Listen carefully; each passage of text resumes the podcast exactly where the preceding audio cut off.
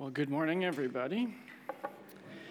Uh, in case we haven't met, or even if we had, let me introduce myself. My name is Josh. I am the lead pastor here, and it's uh, wonderful to be together this morning, whether you're here in person or you're joining us online. It is good to be able to gather. And I'm just thinking about something right here. Adam, I'm just moving this thing back. I don't usually move that far backwards, but I could see it could happen. This might be the Sunday.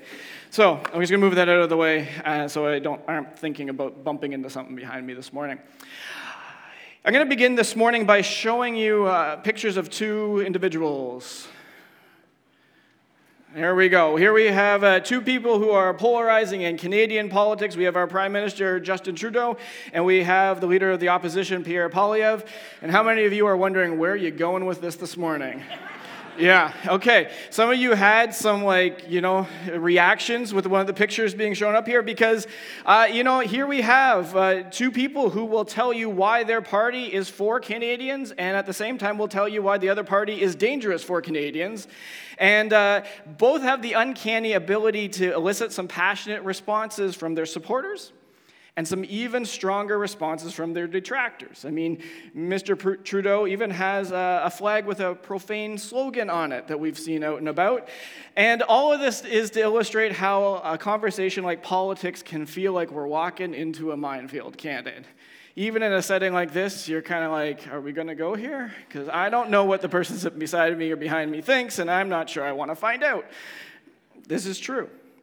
You know, following our service last week, uh, some one of you came up to me and you wonderfully applied our, our sermon on curiosity. And you came up and you expressed curiosity and followed up on something I said by saying, Josh, what, is, what are those certain topics that you mentioned that you avoid? I thought to myself, well, there's a reason why I avoid them is because I don't want to talk about them. But good on you for experience for expressing that curiosity. You're applying this, and I'm. So I took a moment, took a deep breath, and then I very quickly was able to list, you know, a bunch of things like sexuality, gender, race, theology, and of course, politics. Now, if you are close to me, you might from time to time get my honest thoughts on some of those topics. You might. But realistically, I tend to hold back in most of my relationships. And because I know that in a setting like this, these are, each of these topics can elicit some very strong and passionate responses. It kind of feels like we're, we're walking through a bit of a minefield. And so, as a result, I, I don't like awkward conversations. I tend to avoid them. That seems to be my life's calling in some ways, is in my personal life. How can I avoid the awkward thing? Well, I'm going to go that way.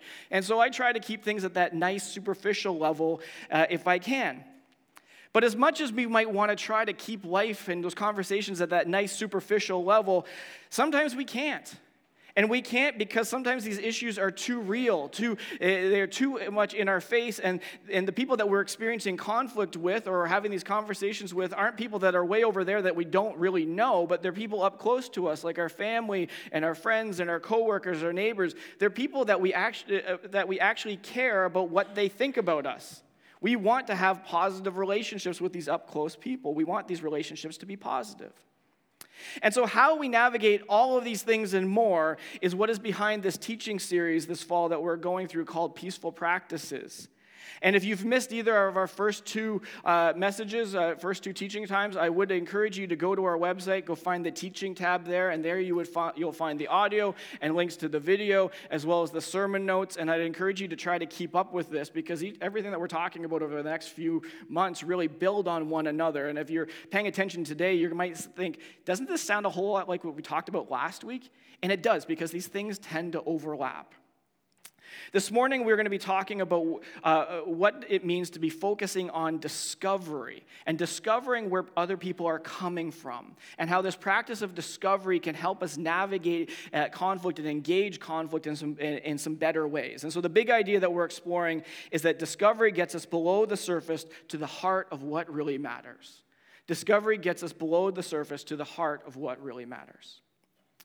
Now, conflict very much seems to be a part of the human story right from the beginning. It's been true at all points in history, and it's true in my life, and I know it's true in your life. Even if we've never talked before, I know conflict has been a part of your life. That's just part of what it means to be human. And so, because of this, it shouldn't be surprising to us that Jesus gives some instructions for how do we engage conflict? How do we handle conflict? And if we were to go to Matthew's gospel, we would hear Jesus teaching us about you know what it means to be peacemakers. He talks about reconciliation when we've, we've been in arguments. He talks about retaliation. He talks about loving our enemies. He talks about forgiveness. He talks about not judging others. And all of that is found in three chapters in Matthew's gospel called the Sermon on the Mount. And whether you are a person of faith or not, we will find, we'll read Jesus' words about conflict and other things, and we will find them challenging. And at the same time, they're things that if we choose to apply, we will find them life changing. Now, later in Matthew, if we get to Matthew chapter 18, we find that Jesus again talks about conflict. And often, if we look to Matthew 18 and we're trying to say, look at, hey, Jesus, what are you teaching me about conflict? We tend to zero in on a three step process that, that sounds something like this. Hey, you have a problem with somebody? First step is to go and tell them about that problem one on one. The second step, if that doesn't work, is to go bring some people along who, and we often think about it this way, who can help that other person see the situation our way. And the third is if that doesn't work, then we bring them to the church and the church will correct them. And if none of that works, well, you know what? You've done your part. It's okay for you to walk away from that relationship. At least that's how we often talk about it. And the reality is, is that we love a three, good three-step process, don't we? We love it because it's nice, easy. We can, we, we can put it, we, we, I followed the steps, okay, I'm good to go. But I'm going to suggest to us this morning that if we focus just on th- these three steps, if we take, say, this is all Jesus says about how do we engage conflict, that we're going to miss out on other things that Jesus says about how do we navigate conflict, especially even from what's just in Matthew chapter 18. The whole chapter has something to say to us about conflict that goes beyond just those three steps. See, Matthew 18 begins with the disciples in the middle of the conflict of their own, to which Jesus gives an initial response, and then he goes on to talk about sin, and then he tells a parable about a lost sheep, and then he, then he goes on to give these three clear instructions about what are you supposed to do when conflict arises. And then the chapter ends with instructions about forgiveness and another parable about forgiveness. Now, what we tend to do as we read through this chapter of the Bible is we tend to separate it into, into mini lessons about unrelated topics. That's how we tend to treat it. We're like, oh, there's different things that Jesus talks about here, and we treat them as being disconnected. But this morning, I'm wondering if it would be better to see everything that's in that chapter as having an over as being a part of an overarching lesson on how do we navigate conflict. And in doing so, I think we're going to find some insights. We're going to find some things that help us understand conflict, as well as some things that give us some constructive tools for when conflict happens. And it all kind of centers on this idea of discovery. Now, for the sake of time, we're not reading all of Matthew chapter 18. In fact, I'm giving you this piece of homework uh, to, later on today or maybe tomorrow. Sit down and read Matthew 18 in one, set, in one sitting and think about, you know, how and what, I'm, and what I'm reading here, how does this connect to this idea of conflict? How does it speak to this idea of conflict? Give that a try and see what emerges. But for our purposes this morning, we're going to read 12 verses starting at verse 10. Matthew 18, verse 10. See that you do not despise one of these little ones. For I tell you that, it, that their angels in heaven always see the face of my Father in heaven. What do you think? If a man owns a hundred sheep and one of them wanders away, will he not leave the 99 on the hill and go to look for, that one, for the one that wandered off? And if he, if he finds it, truly I tell you, he is happier about that one sheep than about the 99 that did not wander off. In the same way, your Father in heaven is not willing that any of these little ones should perish. If your brother or sister sins, go and point out their fault just between the two of you. If they listen to you, you have won them over. But if they will not listen, take one or two others along so that every matter may be established by the testimony of two or three witnesses. If they still refuse to listen, tell it to the church. And if they refuse to listen to even the church, treat them as you would a pagan or a tax collector. Truly, I tell you, whatever you bind in heaven will be bound in, uh, bind on earth will be bound in heaven, and whatever you loose on earth will be loosed in heaven. Again, truly, I tell you that if two of you agree on anything about what, uh, anything they ask for, it will be done for them by my Father in heaven. For where two or three are gathered in my name, there I am with them. Then Peter came to Jesus and asked, Lord, how many times shall I forgive my brother or sister who sins against me? Up to seven times? Jesus answered, I tell you, not seven times, but 77 times. And we'll stop there for this morning.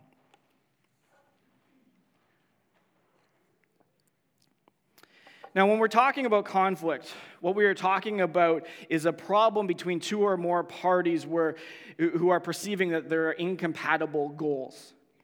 And in the opening part of Matthew chapter 18, which we did not read this morning, Jesus' disciples are in conflict with one another. See, they want to know which one of them is the greatest. Okay, so right there we have goals that are incompatible. They can't all be the greatest. And so there we have the basis of conflict. Now, it's interesting to me that the first thing that Jesus says to his disciples uh, uh, who are in conflict has nothing to do with trying, rushing in to fix it, but rather he appoints them to the example of children. And if you were to take the time to read through Matthew 18 this afternoon, one of the things I would, I would point out to you is that the example of children is, seems to be a bit of a running theme there that shouldn't be ignored. It's something that kind of ties together everything that is said. It's very interesting. But the point that, that is made here is that curiosity is essential to discovering what it means to navigate conflict. Now, the temptation as we hear Jesus talking about children is to skip right to the lesson about humility. At least that's what, what I tend to do. That lesson is that the last will be first and the first will be, will be last. But in how Jesus speaks, being childlike and, and, and humble, they go together. And we talked about this last week, didn't we? That children embody a sense of curiosity. Naturally, they have this, this propensity to be exploring, to be learning, to be trying new things, to be asking the question why a zillion times. It's, actually, it's incredible. And as adults, we need to stop and we need to be paying attention to the children around us because we have things that we can learn from them. Because they're going to show us the importance of discovery because the discovery is just a part of who they are, it's just a part of their world. And so when Jesus uh, points towards humility, it should be heard in this context uh, of this analogy of children and what children are naturally like. That children are naturally just about discovery, they're about curiosity. And the reality is that discovery grows humility in us because it requires that we be open to something that we don't already know. You know, often when we are faced with a contentious conversation, you know, it, we feel like we need to give our answers, don't we? Or we need to assert, assert our convictions, or we need to make sure that our position is well known. But discovery chooses a different path. See, what discovery can do is, is rather beautiful. It can transform our conflict into something that's constructive because it assumes a humble position. It seeks to understand instead of trying to debate. And that humility will change our relationships for the better. Back in grade nine, I remember sitting in my grade nine math class when somebody pointed out that the textbook that they handed us at the very back had all the answers to all the questions that we were going to be asked in grade nine. And I remember thinking, sweet, I'm going to do so well in math. I didn't. But, and, and that was just the thing, because what took me longer to discover was that there's a difference between being given the answer and being able to work out the answer for myself. Indeed, what turned out to be actually better for me in my academic journey was the discovery of what our school had was this math help room where you went at lunchtime and there was a math teacher there who would sit down and help you do your homework and show you how to figure out the answers. That approach was much more fruitful and helped me do better on tests and helped me academically a whole lot more in the long run than knowing where the answers were. And in a sense, this is what Jesus is doing for his disciples here. I mean, he could have responded to their argument by settling it for them, being like, listen, guys, you're all idiots. Nobody's the greatest. Okay, get over yourselves. That's what he could have said. Honestly, it would have been fine. But what we see Jesus doing here is inviting them to discover the answer for themselves, and so he tells them a parable. And the parable that Jesus tells in the story is the story of the lost sheep. Now, if we think about it, we would realize that it would be pretty easy to miss one sheep among a flock of a hundred. I was thinking about this this week as I was at the schoolyard, and I'm thinking, man, there's all these kids running around, and there's like these three, four teachers doing, doing their yard duty, how on earth are they keeping track of them? This is, I, I can't. Think about what it would mean for one shepherd to be keeping track of a flock of a hundred and how easy it might be to miss one. It would take the careful attention of that shepherd to notice that one, would, one was missing. And to be able to pay that kind of attention would require that this shepherd had spent a whole lot of time with his flock, knowing each sheep well and being intentional about noticing if one went missing. Now, this is a parable that many of us have heard numerous times. But think about it again with the, within the context of this conversation about conflict. And what we might be able to pull from it is this idea that, that practicing discovery, leaning in and getting to know the people and the circumstances around us is really key to navigating conflict. And so, our second idea, or second point this morning, is that discovery, uh, discovering what is going on under the surface is going to transform our conflicts. Here's the thing if the shepherd did not know his flock, he wouldn't notice if one went missing. Or if they did, maybe they wouldn't even care that one went missing. I mean, it's just one sheep, right? But taking the time to know their flock means that they not only notice that one sheep has gone missing, but they will care enough to go after that one sheep. You know, in order for us to stand a chance at handling a conflict well, uh, we need to understand both ourselves and the uh, people that we might be not seeing eye to eye with. We need to get to know one another and to, and to value what makes us different and be willing to, to be there and to get to know and to learn and to listen and to embrace another person who might be very different from who we are. You know, if we don't spend time trying to understand what's really going on, we're going to struggle to, to solve any sort of conflict. And so discovery means that, that we need to go further than just acknowledging what's going on the surface, but we need to be willing to go deeper. Over the course of this series, we are making available a wonderful curriculum called Peaceful Practices Curriculum that's put out by MCC. And if you're following along with us this week, you will see this wonderful vis- visual image of an iceberg um, that can be used to describe what is happening, what are some of the dynamics at, at play when, we, when it comes to a conflict. And above the surface, we notice that we only see a small portion of the iceberg. In fact, most of that iceberg is underneath the water. You know, similarly, when we find ourselves in conflict, we tend to only see the actions or the state of positions or the thoughts of what is going on at the surface level. Uh, and because we can only see so much, we can only see that part of it, we often conclude that, you know our goals are incompatible and thus we are in conflict. But under the surface, there's a whole lot more going on. There are assumptions, there are interests, there are feelings, there are needs. There's just a whole lot more going on, but it, it's a little bit hidden, or it's a lot hidden.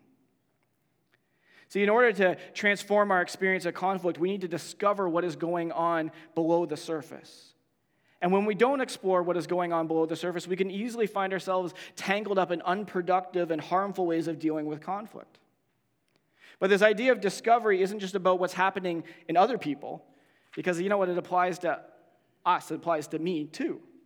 You know, when there's a conflict in one of our relationships, our tendency is to point the finger, is to blame others. You know, the reason why there's a conflict is because they are wrong.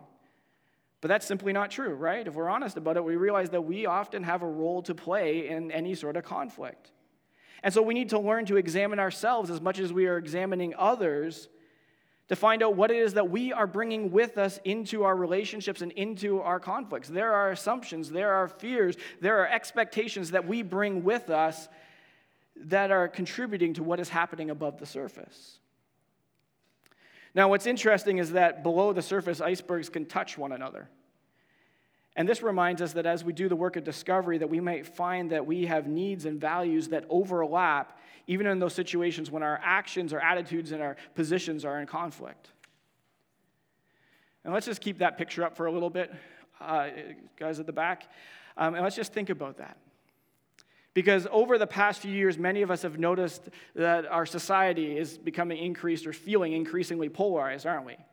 And on the top is as if there's all these icebergs with different positions that are out there floating around and things that, uh, positions that people feel very strongly about. And so we and we can what can happen is we can find ourselves being so focused at what's going on at the top that that just consumes our energy, it consumes our, our, our, our attention, and we can forget that there's other stuff going on below the surface. But what we need to do is we need to be willing to dive deep and define the places where those icebergs touch. Define the commonality that could result in us being able to hear one another and potentially work with one another. Now, what we're talking about here is not about erasing differences. Rather, what we're talking about is exploring the complexities of our relationships and going deeper. And when we do this, and when we do this authentically, the people around us, the people that we often feel like we might be in conflict with, will feel heard and, and understood and seen, and we might find ourselves being able to engage these conversations differently than we ever thought would be possible. Now, to get back to something that we talked about a few weeks ago, we need to embrace the struggle in all of this. You know, when we're in conflict, it's really hard to name our assumptions. It's really hard to name our feelings. It's hard to name the stuff that's going on underneath the surface because it's hard to see. And it's even harder to look at somebody else and to, re- and to name the things that are going on uh, below the surface for, that, for the people that we might feel like we're in conflict with. But if we're sincere about wanting to find another way to approach these relationships, we need to be willing to, to do the hard work, to engage in the struggle, and to be able to discover, work on discovering what is going on underneath the surface. You know, text messages are a great way of communicating quickly, but at the same time, I've had a few experiences which have highlighted to me that they can also be easily misunderstood. I'm sure you've had these experiences as well. You know, for example, I received a text message from a family member that made me quite upset one time. And uh, I, the more I thought about it, the more in my mind I thought, you know what, I need to respond this way. I need to assert myself. I need to argue my side of things. And before you knew it, before I knew it, I had created a full blown fight with two very entrenched positions. And so what I did is I went to my wife and I, I, was looking for somebody to be on my side. And I showed her the horrible text message. And you know what she said? I don't see it. Like, How do you not see this? She's like, she, in fact, she couldn't even figure out exactly where the point of conflict could have come up. You know what I had done? I'd imported a bunch of things from my my emotions, from my history, you know, how I was doing that day. I had imported a whole bunch of stuff. You know, the breakfast that didn't sit very well, whatever. I took all of that and it was it was somehow squished into how I was reading this text message. And what I needed and what she provided for me was somebody else to help me see things a little bit more objectively than I was able to in that moment. You know, as Jesus responds to his disciples, he invites them to see the value of having neutral parties in a conflict. And this is where what Jesus has to say about those steps of conflict resolution really come in. See, there's going to be times when you and I struggle to engage conflict with a posture of discovery. You know, instead, the approach that we're going to have is we have this idea of we're right and they're wrong, and I have a strategy in mind to help make sure that they know and, and convince them that they were wrong and I was right, and then that'll make everything good. That's what we, we tend to come in into. We can come into a, a relationship being like. But that isn't helpful. And so, in those moments, we would be wise to recognize that we need others to encourage us to engage in this work of discovery. We need others to encourage us to, to engage in this work of discovery. Now, it's absolutely right that we ought to begin by trying to engage another per, the other person one on one. This actually goes back to something we talked about the first week, where there is an element of we need to move towards other people that we're in conflict with and to choose to engage and to go and to try to make things right one on one. That requires courage, that requires humility, and who knows?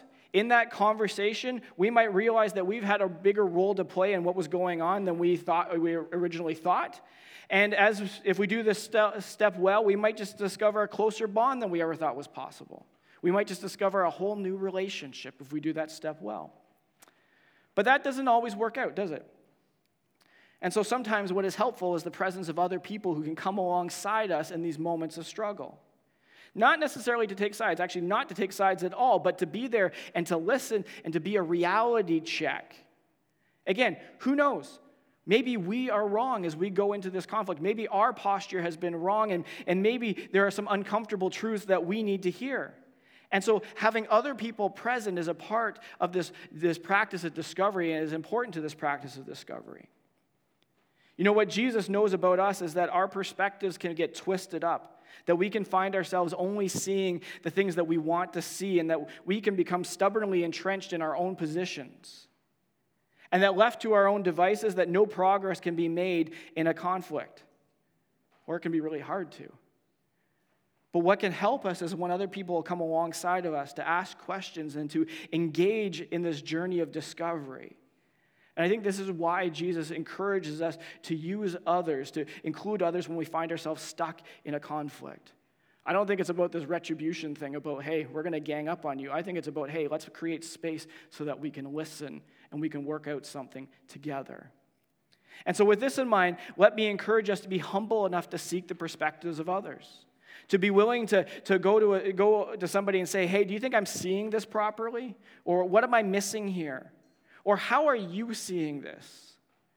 Or where do you think I'm being too stubborn? Let's be honest, often we're, we're way too stubborn when we're going into things, and we need somebody to call us out on that. Or how might I be wrong? Or am I wrong to be offended by this? Am I making too big of a deal of this? And we need people to come alongside of us and to help us out with this, and not necessarily just the people who will tell us the things that we already think. You know, some of us have lots of great friends, but you know what? They won't tell us the hard stuff. They'll just tell us the stuff that we, you know, that we nod our heads to and say, Great, I was on the right path all along. But will they tell us when we are wrong, when we need to be redirected? We need people like that in our lives. You know, we were not made to do life alone. We need other people to come alongside us if we hope to, to find productive ways to navigate conflict. We need the help of others. Now, Matthew 18 ends with Jesus encouraging his disciples to move towards forgiveness. Now, the role of forgiveness and, con- and conflict is complicated. Um, we're not going to get much into it here, but it, it, it, can look different in different circumstances. But here's the thing when we seek to engage conflict with a posture of discovery, we're going to find that responses of, of mercy and forgiveness become, poss- become possible in ways that may have been impossible at other times. And having this possibility of being a part of us, bringing that possibility of mercy and forgiveness with us into these places of conflict, will, will actually free us from situations and, and, and, and topics that might otherwise hold us back, conflicts that might hold us back. And we will again be able to be like children who seem to be much more easily able to move past grudges and moving into the joy of play and discovery all over again. Big lesson in this whole thing is just go find a kid and model your life after them, okay? You know, we have uh, some neighbors who are some very nice people, very nice people, but whose perspectives and beliefs and culture is fairly different from our own. And what that means is that from time to time, there are points of potential conflict. Indeed, over the past few year, past year or so, there have been moments when I've wanted to confront my neighbor because there's been something that's been said or something that has been done that could be interpreted as being insulting or, or hurtful. But not long ago, I, I had this moment, and it's a Holy Spirit moment, that's all I could say, where something occurred to me that they were doing what they only thought was best for their kids and what they thought was the best way to be faithful to their religious convictions. Do you know what? Those are two things that I want to. I want to do what's best for my kids, and I want to live as faithfully as I possibly can. We have those two things in common. But it's taken me a while to see this. And just the fact that I've seen it hasn't actually made some of these interactions a whole lot easier, but it is, giving me something, another, uh, another lens to look at this relationship through. Because, you know, on the surface, things look so different. There is the basis of conflict that's just sitting there. But in taking a step back and being willing to look uh, below, I'm seeing some similarities. And in those similarities is the potential for, this, for there to be some really good conversations that can help us understand one another, even if we never actually come to the point where we agree on the surface level of things. You know, this week, you and I, we're going to have conflict. This is not a prophetic word, it's just a statement of fact. You are going to have a conflict this week. I'm going to have a conflict this week. Maybe it'll be with our kids as we disagree over a choice that they're making. Maybe we're going to find ourselves at work and, and we're working on a project and we are just not in agreement with, with the direction that every, everybody else wants to go. Maybe we're disagreeing with the direction that everybody else wants to go. Maybe it's going to be in a conversation with our spouse about as we dream about the future. But regardless, we are going to have, uh, we are going to encounter some form of conflict this week. That is going to happen. But when it, when it does happen, Let's take it as the opportunity to, to discover, take a moment, and to start asking some questions, to, to be curious, and allow ourselves the, the, the intrigue to discover what might be under the surface. Because this practice will help, help us have better conversations and will help us move towards the type of relationships that we want to experience. Please join me in prayer.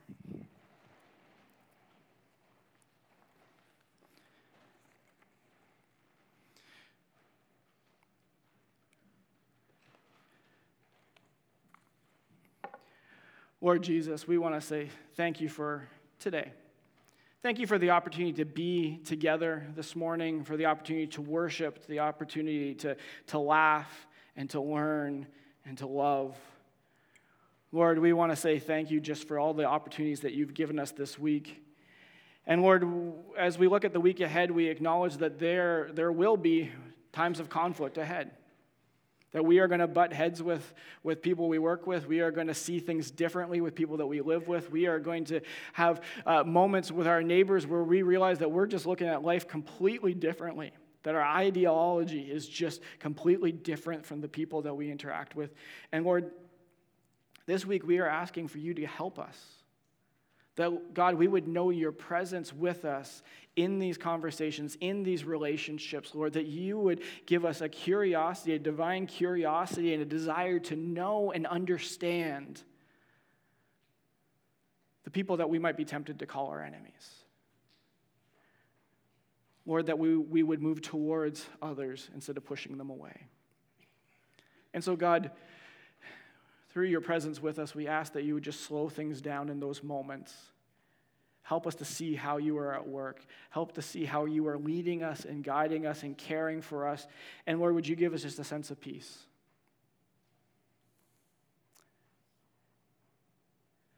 West Heights, this week, may you experience the peace of the Holy Spirit in conflict. And may God bless you with curiosity and a desire to discover more than what meets the eye. Amen.